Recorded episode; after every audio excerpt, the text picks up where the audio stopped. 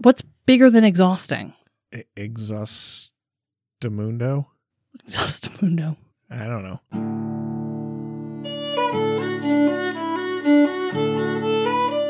Welcome to Charlotte Mason Says. I'm John Schindel, here with my wife Crystal. Join us as we read and discuss the Home Education series.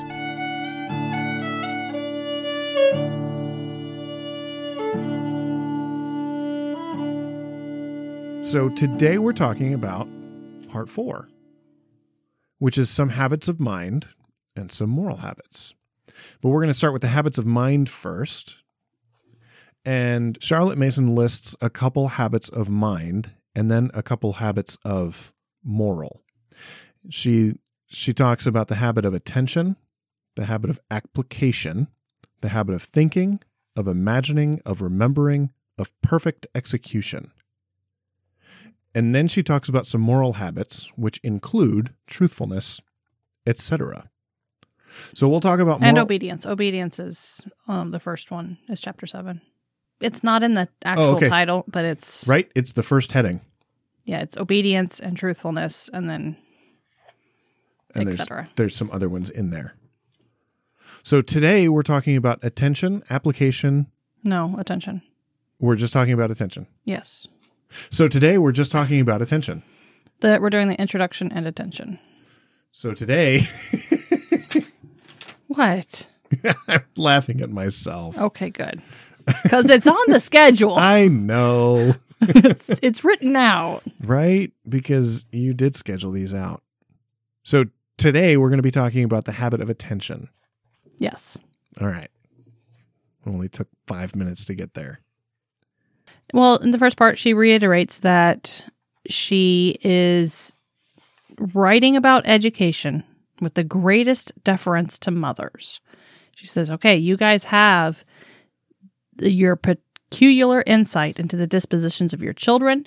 You're blessed with knowledge and power in the management of them, which onlookers can only admire from afar.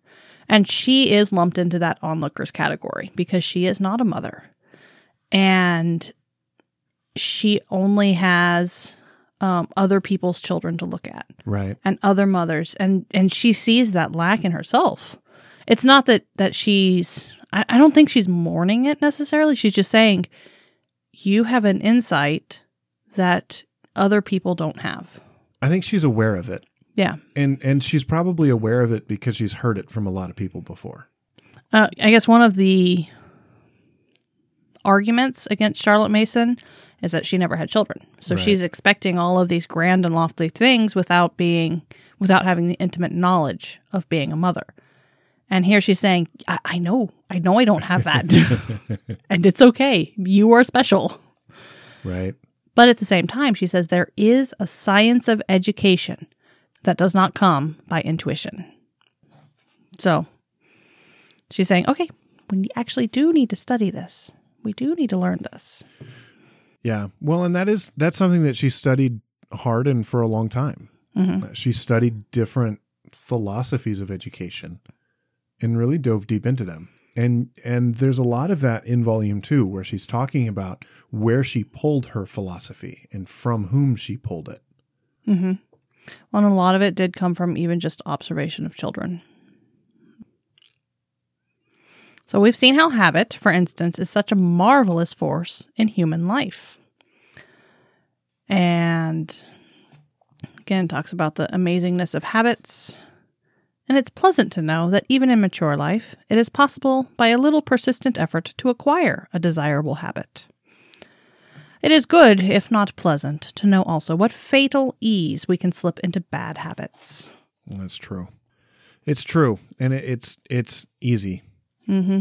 Yeah. She goes on. She says the mother who takes pains to endow her children with good habits secures for herself smooth and easy, days, while she who lets her their habits take care of themselves has a weary life of endless friction with the children. And honestly, this next section I found a lot of comfort in. Yeah. And she said, you know, it's just like the pendulum. It, it, if it thinks about how many times it has to tick, it gets overwhelmed. Yep. But there's always a tick. There's always a time. There's always a, a a time for it to happen. Um, she has a quote in the story of Charlotte Mason, which I I want to get this book, but haven't yet. It says, "If no time was wasted, there was plenty of it, and no hurry." And that that pendulum swinging and ticking. If there's no time wasted, you you tick when you're supposed to tick. Then every tick has its own spot. Everything has its own way it does it, and it goes perfectly. So Yeah, that makes sense. the other thing is, the mother devotes herself to the formation of one habit at a time, doing no more than keeping watch over those other form, those others already formed. So that is in regards to her and the ch- forming habits in the child. The part I loved, and we'll get back to some of this other stuff. The part I loved was, in the first place, she herself acquires the habit of training her children in a mm-hmm. given habit. So by and by, it becomes not only no trouble, but a pleasure to her. And we've talked about that in the last couple of chapters where habits are, become pleasurable, habits become easy.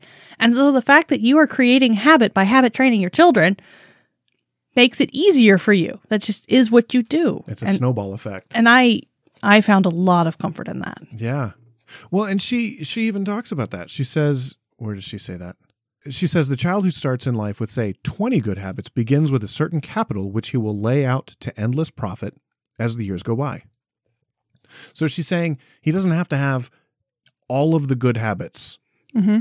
He has to have some. He, he needs a he needs some. Whatever you can instill in him, that's what he needs. So I went through and looked at the habits she lists in both this section and the previous ones. And she talks about the ones inspired by the home atmosphere. And she has cleanliness, order, regularity, neatness, punctuality, gentleness, courtesy, kindness, candor, and respect for other people. So that's 10. 10 inspired by the home atmosphere and the mental habits affected by direct training the a lot of what this section's on attention mental activity and of application thinking imagining remembering perfect execution and bodily activities such as you know swedish drills the the discipline and habit of smell Right. and eye etc So now we're at 17. we're at 17. And then she had the two moral habits of obedience and truthfulness. So that puts you at 19. And there's all the other habits of, um, like when you get into the specifics in these categories of like various things, you know, for cleanliness, do you wash your face? Do you brush your teeth? Do you do you clean your nails? So there's all of those What are the- what are habits the- inside those categories. Yeah, what are the parts of the habit of cleanliness? Mm-hmm. And so you could say that there's way more than that, but she has 19 listed in this book. So if you want to start with 20, she's got 19 of them. She has 19 of them. I don't know what the other one would be. I didn't go that far. That's funny.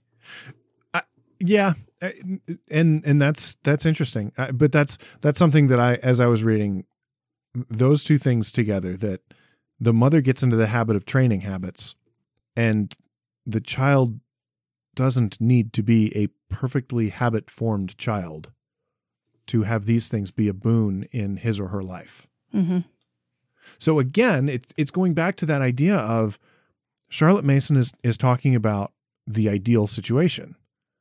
And any step towards that ideal that we can take is a good thing. Or that we can help our children take. Right. Uh, Yeah, we as we as us and our children. So if we can if we can help our children attain one good habit, then good on you. hmm And if that's all that you can do, because I don't know, you came by habit training late and you just don't have that much time or whatever, whatever you can do to take one step towards that ideal is going to make things better for everyone. hmm And and like you said, as you take that one step, then the next step is easier to take.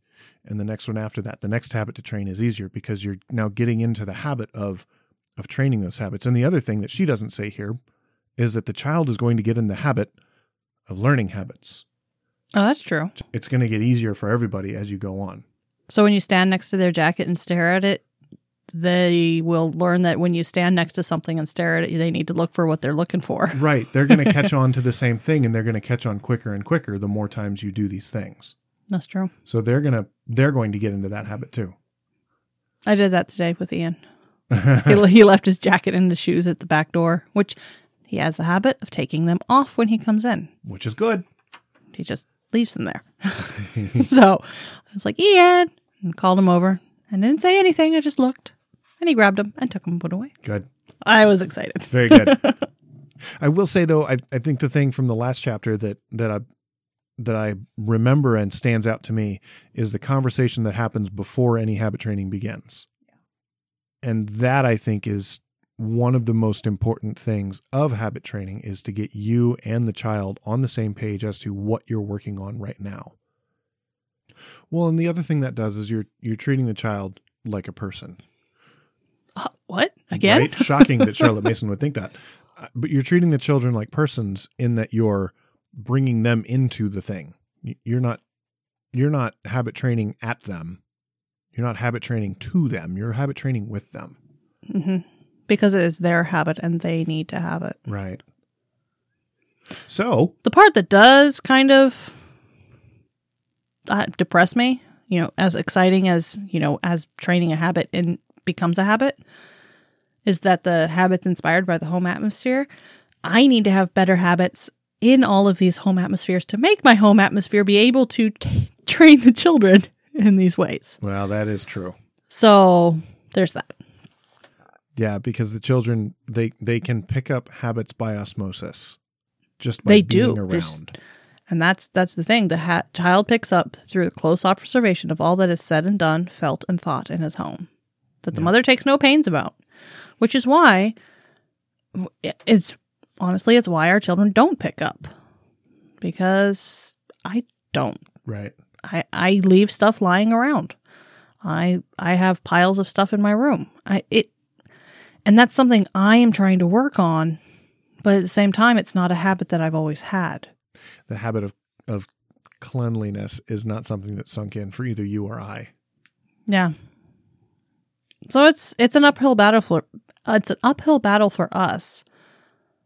And hopefully we can get them to not have that same battle. They'll have their own battles when they're adults. Right. But hopefully we can we can eliminate some of them. Anyways, the habit of attention is the first one and she spends a long time on this one. She does. Well, and and I think she has good reason. Before we get to where she actually starts off, I'm going to define attention. And it is hardly even an operation of the mind, but simply the act by which the whole mental force is applied to the subject at hand. And the dictionary says it is notice taken of someone or something, the regarding of someone or something as interesting or important. Also, the mental faculty of considering or taking notice of something or someone. Hmm. So it's both the notice taken, I give you attention, or the mental faculty of considering, I'm paying attention. Gotcha. So she starts off with a description of what she's talking about. She says, uh, recall the fixity of attention with which the trained professional man, the lawyer, the doctor, the man of letters, listens to a roundabout story. He throws out the padding, he seizes the facts, he sees the bearing of every circumstance, and he puts the case with new clearness and method.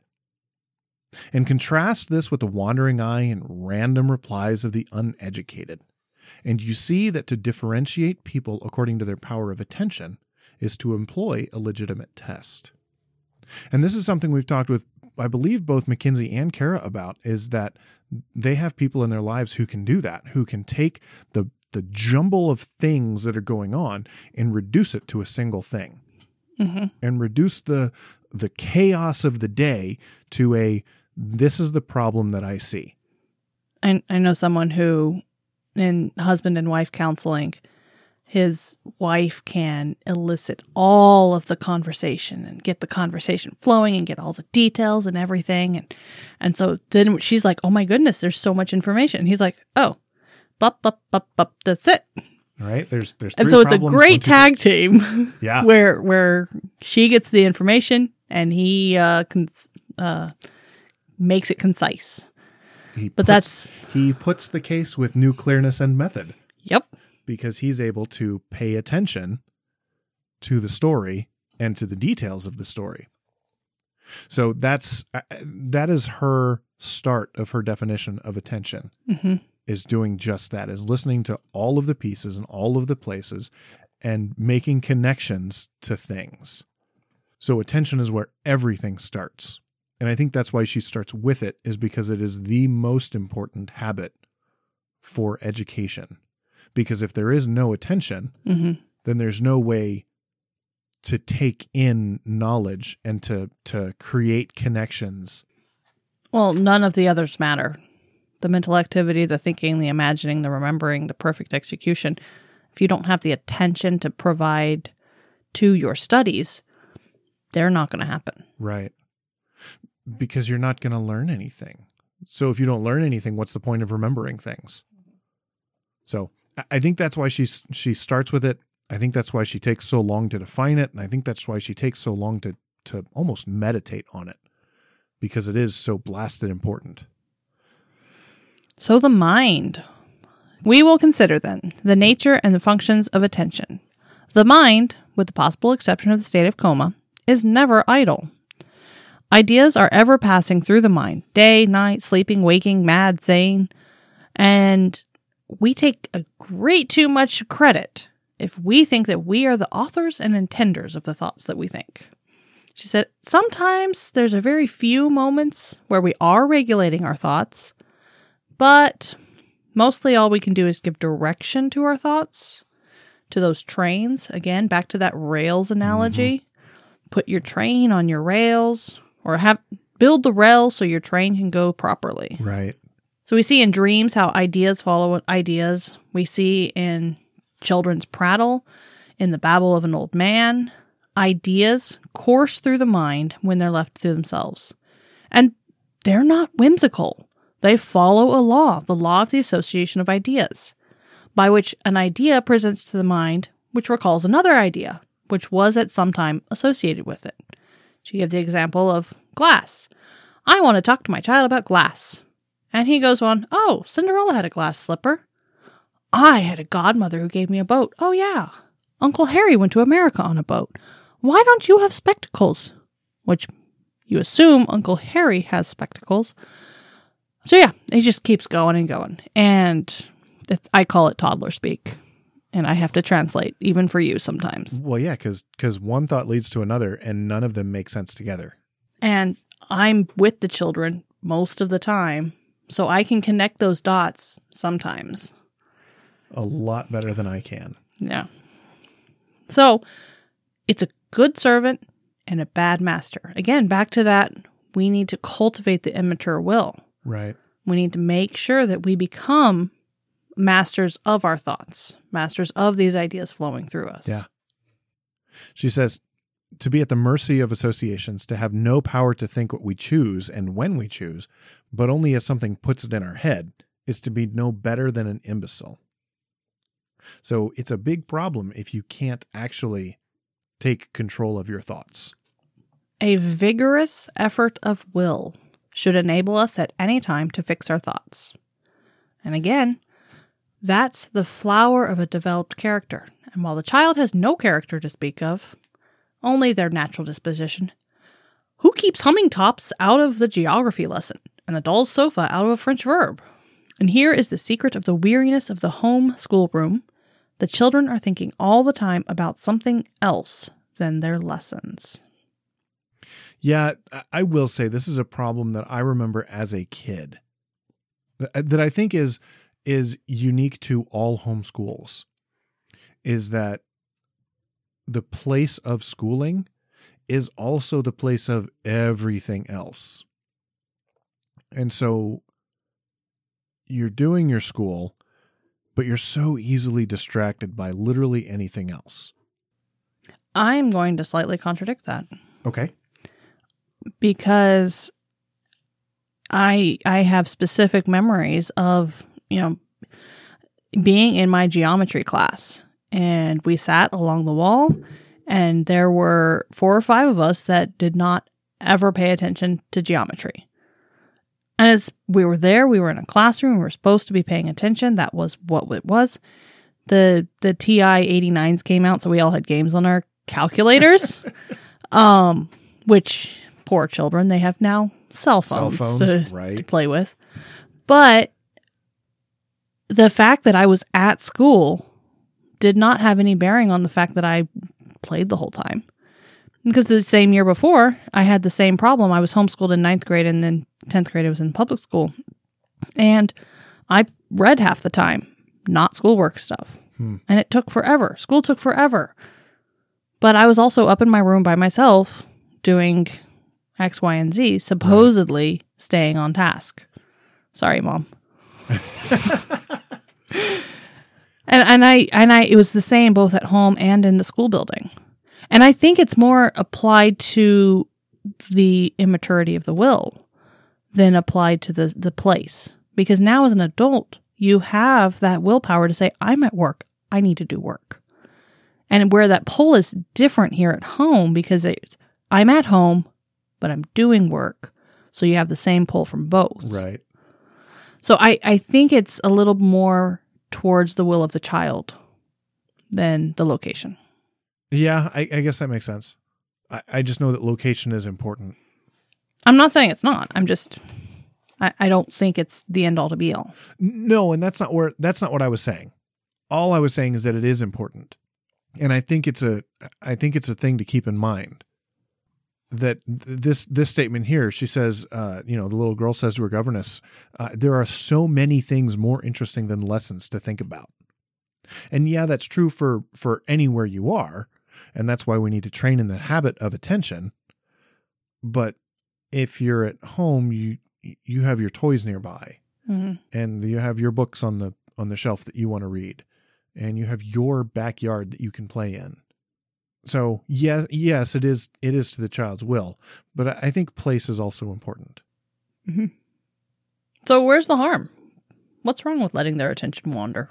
yeah and she says uh, in this it's not merely that the children are wasting time though that is a pity it's but that they're forming a desultory It is lacking a plan, purpose, or enthusiasm. Well, I'm glad you have a definition for that because I totally just failed at pronouncing it. Uh, but they, but that they are forming a desultory habit of mind and reducing their own capacity for mental effort. So, the harm isn't that they're wasting time and they're not learning the things they're supposed to learn. That's just the pity. That's the pity. The harm is that they're destroying their habit of attention, which is exactly what you and I were Well, just I, talking let me let me let me backtrack real quick. They're not destroying a habit. They are forming a habit. they're forming a contrary habit. They're forming a habit that Yeah. lacks purpose, that lacks enthusiasm. Yes. So that when they are in their room alone, they don't focus on their schoolwork. Yeah. Why does it always come back to me?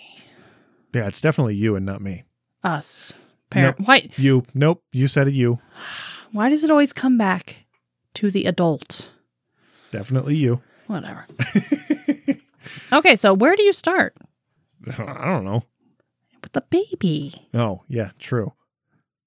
as they are going from toy to toy to thing to thing, you can take that moment to train their attention a little bit longer, just for a few more minutes on that object. And that is the first lesson of attention. Yeah, she says it's the it's the mother's part to supplement the child's quick observing faculty with the habit of attention. She must see to it that he does not flit from this to this, but looks long enough at one thing to get a real acquaintance with it. Way back when I was pregnant with Ian, I had a friend who had had a baby recently and she had, was blogging about it. And one of the things that stuck with me is that she would not int- specifically not interrupt her child while her child was staring at something. She's like, you know, you you want to do something, you want to be doing and you want to be playing and messing and but she said, "No, if if the child, if my baby is staring fixedly at something, I'm not going to break their attention. That makes sense. I'm going to let them keep that attention on that thing." So in in our Yeah. world of hustle bustle where everything's going and going, you have to be still and see that Yeah. and and accept it and don't pick them up at that moment because they don't need you at that moment. Well, because you're you're needing to train the child to be in that moment. Yeah. That's interesting. She has another example about when Margaret picks up the daisy. She picks it up, sees it, and throws it away. But the mother says, No. Why do you think it's called a daisy? It's because the eye always looks to the sun, which makes it the day. What does it do at night? And then, the very likely, Margaret will cuddle it up to her breast or give it a soft little kiss. I don't know who has a Margaret child. I think our children would just throw it away again or put it on their shelf because That's where things end up. that's where that's where they're they they each have their own shelf where they mm-hmm. can put their collectibles. That's that's where the thing that they truly care about would go. And thus the mother will contrive ways to invest every object in the child's world with interest and delight. And that sounds exhausting. Multiplied by 5. That is what's bigger than exhausting? E- Exhaustimundo? Exhaustimundo. I don't know. But again, the idea is that as you do this, you form that habit of them doing it. And so they get in that habit of looking at things more carefully and, and resting upon things. That's true.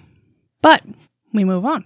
Once the mother has done this, where they have secured the child's attention for objects, and so the child has learned the habit of paying attention to objects, we go into the schoolroom. And now you have to pay attention to words. Yeah. Even the child who has gained the habit of attention to things finds words a weariness.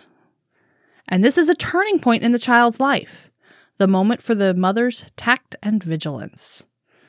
And again, Eh, we've we've seen that there is a legitimate turning point around the age of 6 or 7. Yes. And the point is, you need to capitalize on it. And how do you do that? You don't let them dawdle over the copybook or the psalm, letting them dream. And when they grow stupid over a lesson, it's time to put it away and do another lesson as unlike the last as possible. And then go back with freshened wits to his unfinished task. Yeah. Well, and she goes on. She talks about, she says the teacher should have some knowledge of the principles of education. She should know what subjects are best fitted for the child given his age. She should know how to make these subjects attractive. And she should know how to vary the lessons so that each power of the child's mind should rest after effort and some other power be called into play. So it's. Wait, wait. There's a fifth one. Oh, sorry. She should know how to incite the child to effort through various means. And she goes into what they are. That's a job description for a teacher. That's true. She lists out these five things, and this is the job description of a teacher. That's accurate. Well, there you go. She just wrote our, our uh, help wanted ad. True. so, Yeah. Now she did say, uh, so the the fifth one is that she should know how to incite the child to effort. She says the danger she must be especially alive to is the substitution of any other natural desire for that of knowledge, which is equally natural, is and is adequate for all of the purposes of education. was it in home education that she went through all of that? No, it was in parents and children. Sorry, I should have looked this up earlier. show cause why, I think is what you're looking for. Does it show cause why? Maybe. Yes. The primary desires. Now, there are several desires of power, of wealth, of society, of excelling, of knowledge, of esteem, are primary springs of action. And touch them, and you won't fall for a response. These desires are neither virtuous nor vicious, they stimulate to effort. Um, the balance of character is destroyed by the constant stimulation of one desire at the expense of the rest. Um, and curiosity is curiosity as active as emulation. They the child wants to know. Um, so all of that's back in Parents and Children, chapter twenty. So it's it's it's also where she rails against examinations, but Well, because uh, and she rails against examinations because the examinations are a they're a symptom of a problem and they cause other problems. The problems being that no longer is the focus of education on learning. The d- natural desire for that of knowledge. Right. Now the focus is on winning. Yeah. On being the best, on getting the best test score. Yeah. And and she talks about some of the ways that you do that in later chapters, specifically in, in chapter 5 the habit of remembering when she talks about how easy it is to remember something for a short time, write it down and then forget it. We'll get there. But what she's doing here is she's she's wanting to make sure that we are not we're not using those other elements of desire too much Exactly. and that we're cultivating the desire for knowledge to be that which drives them to knowledge. Mm-hmm. And now we get into timetables. She says, "Okay, how was how how can we make this work? We know the we know why. We know what it is. We know why we need to to cultivate this habit. And here is a practical way to do it. And I feel like this is more treating the child as a person and being being cognizant of the child and being considerate of the child. And forcing the child to be considerate of the family. That also. And this is something that I have got to sit down and plan and and do. That's the that's my hard part is I can plan all day long. I It's the have to sit down and do it Yeah. in in our home and in our in our homeschool. Yeah, so what she says here is she says, in the first place, there's a timetable written out fairly so that the child knows what he has to do and how long each lesson is to last. The idea of definite work to be finished in a given time is valuable to the child, not only as training him in the habits of order, but in diligence. He learns that one time is not as good as another, and there is no right time left for what is not done in its own time. And this knowledge alone does a great deal to secure the child's attention to his work. So just having a timetable and sticking to it and telling the child what it is is enough to be a part of that formation of the habit. To motivate the attention. Right. Short lessons, seldom more than 20 minutes in length for children under 8. For two or three reasons. One, there's not much time for that that keeps you alert. Right. and you've learned just as much as good as is to take in at one time. And as they're alternating, and this is one of the things that uh, Charlotte Mason does well is you alternate between the writing, the mechanical side, and the thinking lessons. So thinking and painstaking, and and you flip between them. Yeah. And that's part of the thing about a Charlotte Mason homeschool is that typically you're done in the morning. You, she does not want you to go more than three hours in the morning, two to three hours, especially in the yo- younger years. And there's no recess. Like there, there's not a recess or a break in there because the switching of subjects is the break itself. Right. Well, and you're done in such a short period of time, you don't need the recess to reset the children. Mhm. And you eat lunch, and then after lunch, you go outside. And after lunch is the time for being outside and for enjoying the outside and, and doing all of those things, going for walks and, and playing and observing and all of that. And afternoon activities. Right. And afternoon activities like playing the stare at the sun game.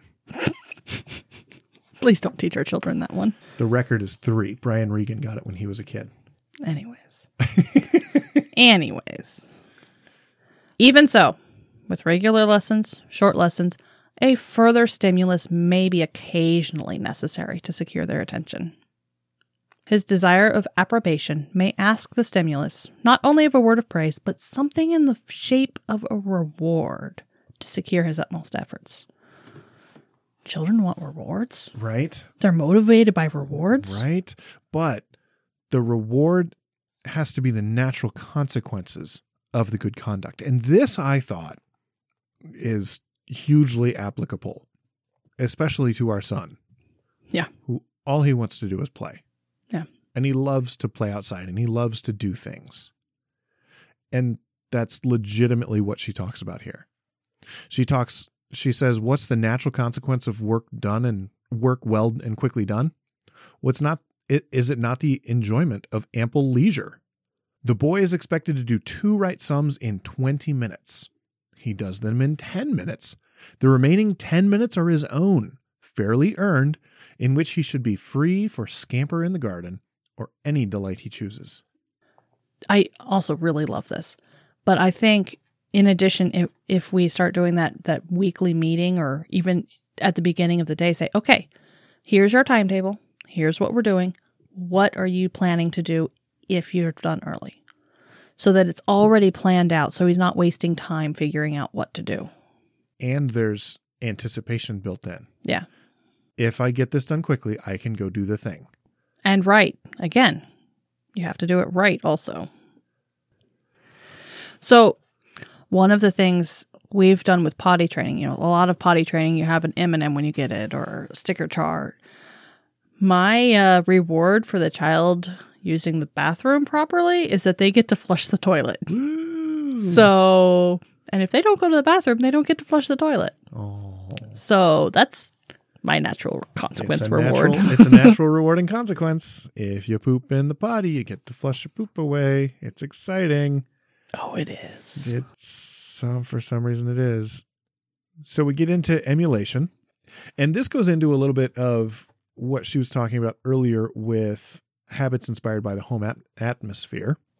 Kids want to copy what they see. Exactly. Good marks of some kind are usually the rewards, the rewards of those who do best.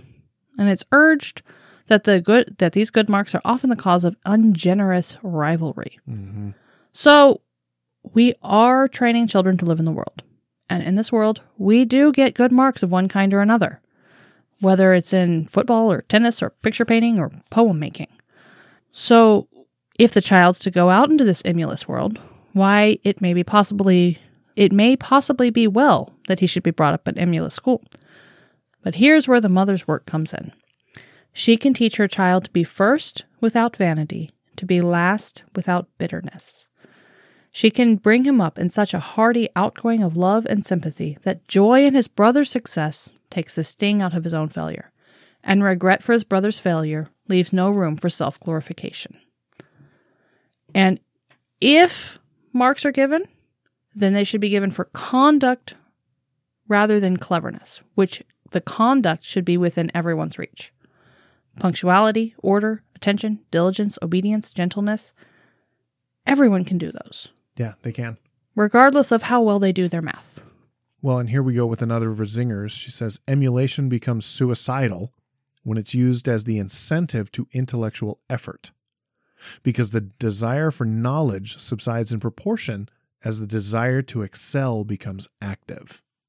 So if you give kids excellent marks for being smart, the kids that aren't as smart or aren't as quick aren't going to work to get better. They're just going to know that the other kid is smarter and knows more stuff than them. Also, the next motive that is dangerous to use is Affection?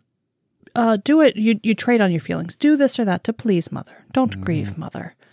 And if you do that too often, the child's going to be like, um, I'm, I I'm going to do it and say it, but I because I don't want you to think that I don't love you, but that's not true. Yeah. So you're having to to trade off love and truthfulness.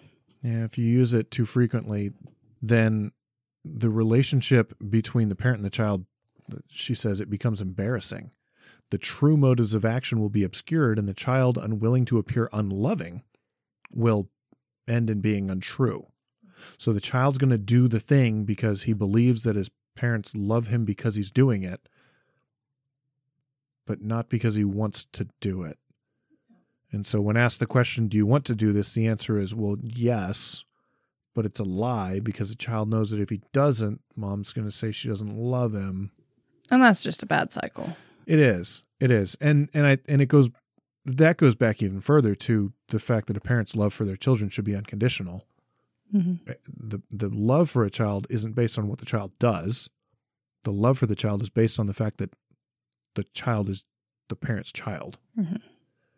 Of course, the most obvious means of quickening and holding the attention of the child lies in the attractiveness of knowledge itself and in the real appetite for knowledge with which they are endowed. Here we go. Here's another zinger. This one's a little bit more disguised. But how successful faulty teachers are in curing children of any desire to know is to be seen in many a schoolroom. Yep. That I mean, you have to read it like three times to be like, she's saying what? She's saying basically she's saying that there's a lot of teachers out there who are great at getting their kids to not care about learning. yeah, basically. Uh-huh. I like that summary. Yeah, right? you, you just kind of have to turn it around a little bit and read it backwards. I shall later, however, have the opportunity for a few words on this subject. So she's going to leave that alone. I'm going to poke the bear and. Run away. So now she finally gets to again, again, this is a lecture to women in her community. right? She's like, ah, there are and, and you know that there were teachers listening to her when she read that. exactly. and there were a lot of them that that ruffled their feathers up. She's like, "We'll get there. We'll just wait. Keep keep listening, though." And now she finally gets around to describing attention. Yeah, finally, this is where we finally get to her description. She says, "Attention is hardly even an operation of the mind, but is simply the act by which the whole mental force is applied to the subject in hand." Which I know you read earlier, but I figured it bared repeating. Mm-hmm. And this act of bringing the whole mind to bear may be trained into a habit at the will of the parent or the teacher, who attracts and holds the child's attention by means of a sufficient motive. Well, and as the child gets older, he's taught to bring his own will to bear to make himself attend in spite of the most inviting suggestions from without. Because again, it's the parent's job to work themselves out of a job. hmm So to be successful at our job, we have to have our children be able to learn on their own and to have the motivation for learning come from within. Oh, the motivation for doing anything. Well, true, but specifically here, the motivation for learning. And and again, I think that's why she's spending so much time on this because it is that important. The the ability to bring your will to bear, to make yourself attend in spite of the most inviting suggestions from without is huge. Right? I I mean, we I still struggle with. I'm not going to lump you in with me, but I still struggle with it. I, I do too. I I would much rather do like sit on the couch and watch a movie than do the dishes. Uh, an example from work I can give uh, I've got an intern who just started behind me. He sits in my little area, and we have an open office format, which is pretty common these days. And I don't think it's going anywhere because for some reason someone decided it was a good thing, even though statistically it's not. Anyway, so so we were I was having a conversation with a with another colleague, and it was totally not work related, and he was dragged into this conversation. And after the conversation, the guy that was feeding him work started to get on his case a little bit about, hey, you've got to have this stuff done by the end of the day. And he's like, I, I know, I, I need to get it done. And he was looking at me like, why are you guys so, why, why were you bringing me into that conversation? I was like, we were having a conversation. You were there. You're in charge of your own, of, of your own ability to be a part of the conversation or not. And I said, you know, the universal symbol in an open office that you don't want to be a part of the conversation is to put your headphones in. And he was like, all right, cool. So we talked about that. Well, a couple days later, I was having a conversation with another coworker and this and this guy had his headphones in and and he still got dragged into the conversation. And afterwards he's like, You told me that the universal symbol was to have my headphones in. And I was like, Yeah, we weren't talking to you. You joined the conversation. This is a thing that you have to do. If your headphones are in, that tells us to not mess with you but you have to have the the the ability to ignore the conversation that's going on around you and focus on your work. I said if that means you have to turn your music up louder, turn your music up louder. If that means you have to get up and leave and then come back, then you get up and leave and come back. But it's up to you to not be a part of the conversation. Hmm.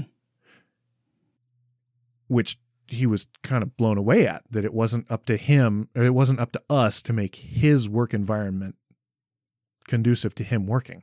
Like, no, you're the one that's doing the work. hmm It's your work environment. You have to make it be what it is. Interesting. Yeah. That's that's very very applicable. It it was. Well, and I don't know if you had anything else in this section, but I think the quote at the end is powerful. She says, For whatever the natural gifts of the child, it is only insofar as the habit of attention is cultivated in him that he is able to make use of them. Well, I have the first part of this Of paragraph underlined. We we tend to do this. It is impossible to overstate the importance of this habit of attention. And then the quote that she has here says to it is to quote words of weight within the reach of everyone and should be made the primary object of all mental discipline. That's from Mental Psychology by Dr. Carpenter. Ah. Again, Shocking, I know. That's like what her whole habit training is based on. right? I feel like I should actually go read that book. It or might- at least the habit training section of that book. Go get the cliff notes for it. So the next the next thing we talk about is the secret of overpressure. One of the most fertile causes of an overdone brain is a failure in the habit of attention. I suppose we're all ready to admit that it's not to the things that we do, but the things that we fail to do which fatigue us with a sense of omission, with the weight of the worry of hurry overtaking our tasks. What do you remember? Do you remember the things that you check off your list or the things that you have left to do on your Oh, list? it's always the things I've got left to do. Me too. I, again, for her too. I think it's human nature. Well, and ask any sports star, and they'll tell you the things that they remember is losing. Hmm. Doesn't matter how many times they won, It's that one that they it's lost. the one that they lost. And that's true for me too. I remember all the times that I lost, but rarely do I remember when we won. So she kind of says, let them have this mistake. The wandering wits hinder a lesson from being fully taken in at the right moment. Again, you have your 20 minutes for your math sums. You don't do them. You don't go back to them necessarily. Yeah. That was the moment for them. That lesson becomes a bugbear, continually wanted henceforth, and never there. So that sense of loss tries the young scholar more than would the attentive reception of a dozen such lessons. Again, that you focus on the loss. Yeah. That's exactly what this is. Yeah. And I'm not sure how to do this because you, as a teacher, you're going, no, you have to know everything. You have to, you can't miss it. But she's almost saying, you know, you might have to let them miss it. Yes.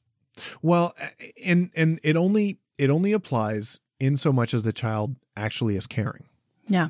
And so you can't start out with this because at the beginning the child's not going to have the habit of te- attention. They're not Mhm. going to have the desire and the want to learn. Un- unless they do, at which point, if they really care about learning a thing and the timer goes off and you're like, well, we're done, and the child can be devastated and be like, well, then maybe tomorrow pay more attention. Mhm. Then maybe tomorrow be a part of what we're doing and we'll get through more of it because it's fascinating to you. Well, and then she's got the the kids that stay up till half past nine or to ten o'clock in his books. We never see the children. Doing homework.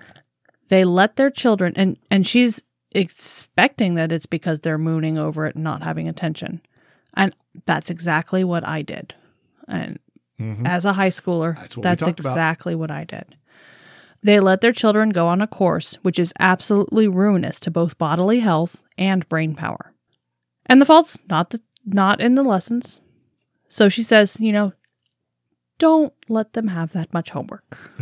well, Allow them at the utmost an hour and a half for their homework. well, so that's that's the first solve. The first fix is to not give them that much. Oh, not give them that much time.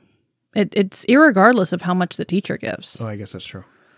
It's no. You as a parent say you have an hour and a half to do your homework. Mhm. If you can't get your homework done in an hour and a half, I'm not going to be sympathetic. You're you're a defaulter, and you need to be here.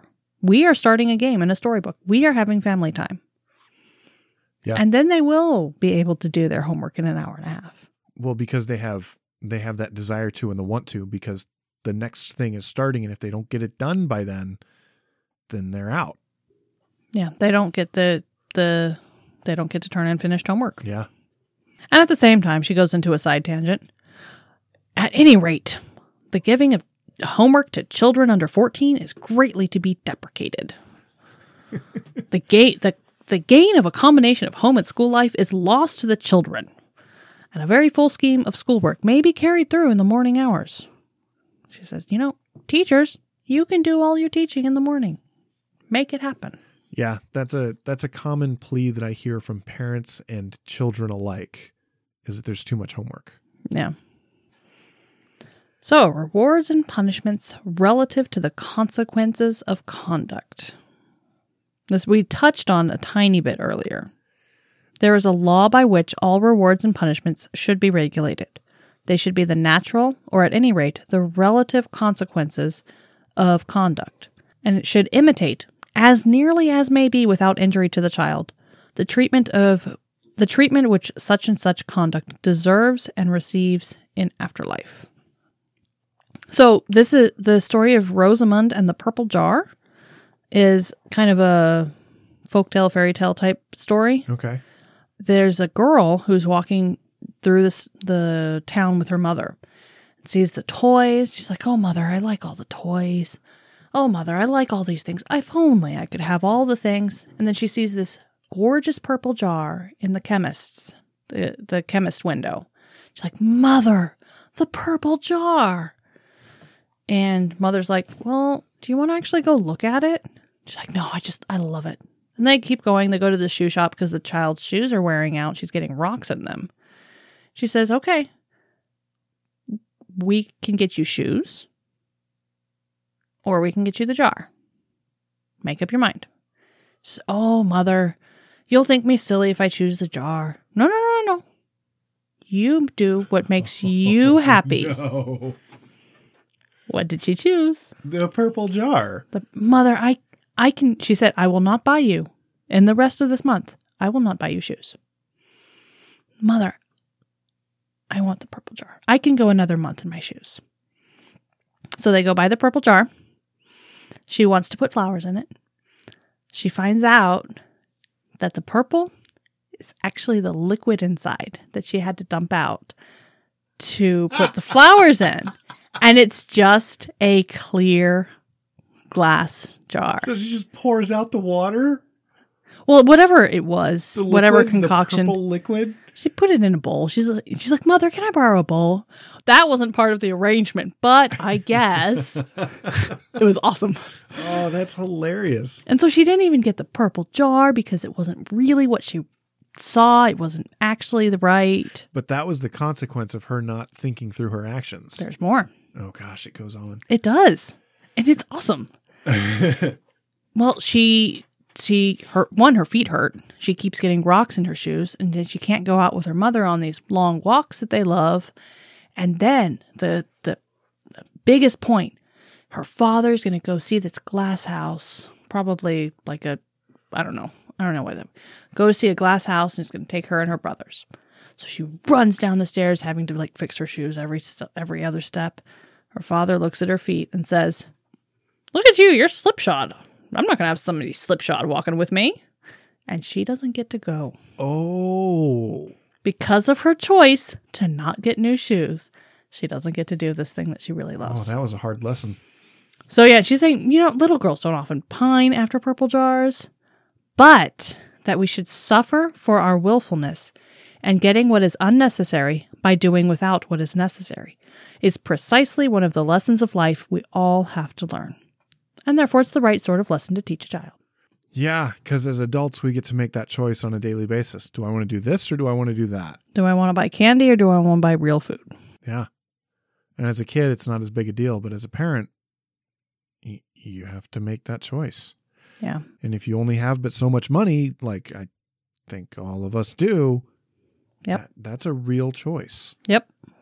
And and mother let the daughter make that choice.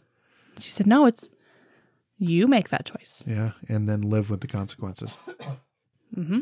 And she told her the consequence right up front. Yep. Again, having the conversation, mm-hmm. treating the treating the child as a person.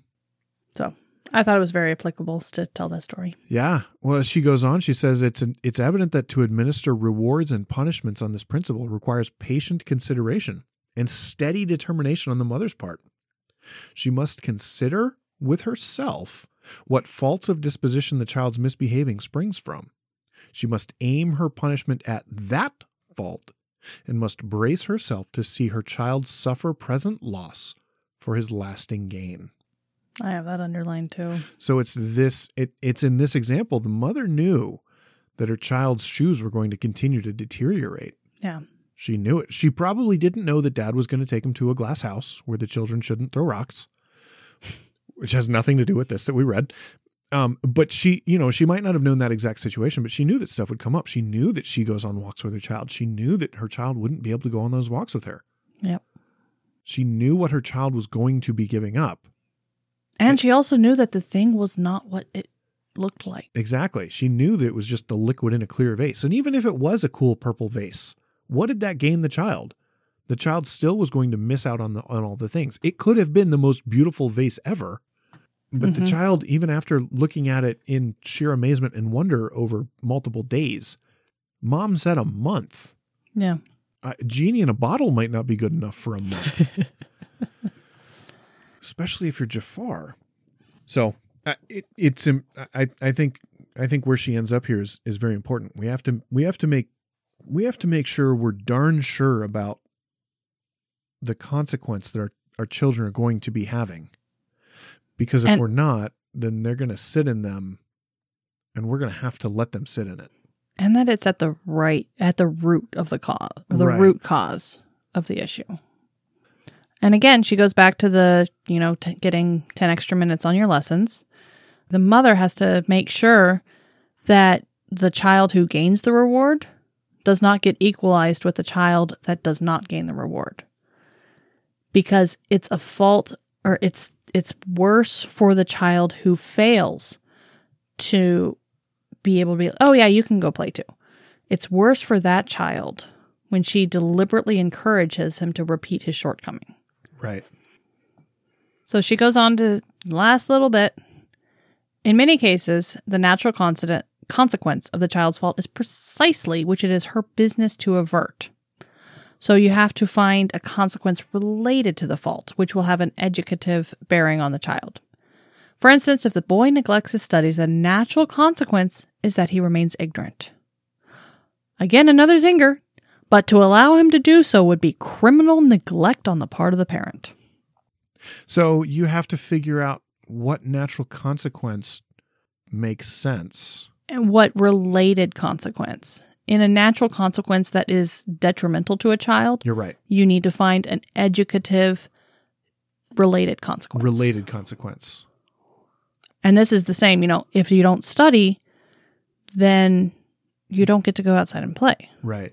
If you, or if you don't study appropriately in the time given, you don't get to go outside and play. Right. So, Yeah. So, so that's the habit of attention. That was a long one. Told you. Oh, man. That was a lot of pages. I remember as I read 14 through that, you know, because getting- we had the two with the front. Ugh, yeah, that was a that was a long section. So yeah, thanks to everyone who's uh, still hanging out, listening to us ramble on about the habit of attention. Uh, if you made it this far, thanks. Good on you, I guess. There And you go. I hope you got something out of it.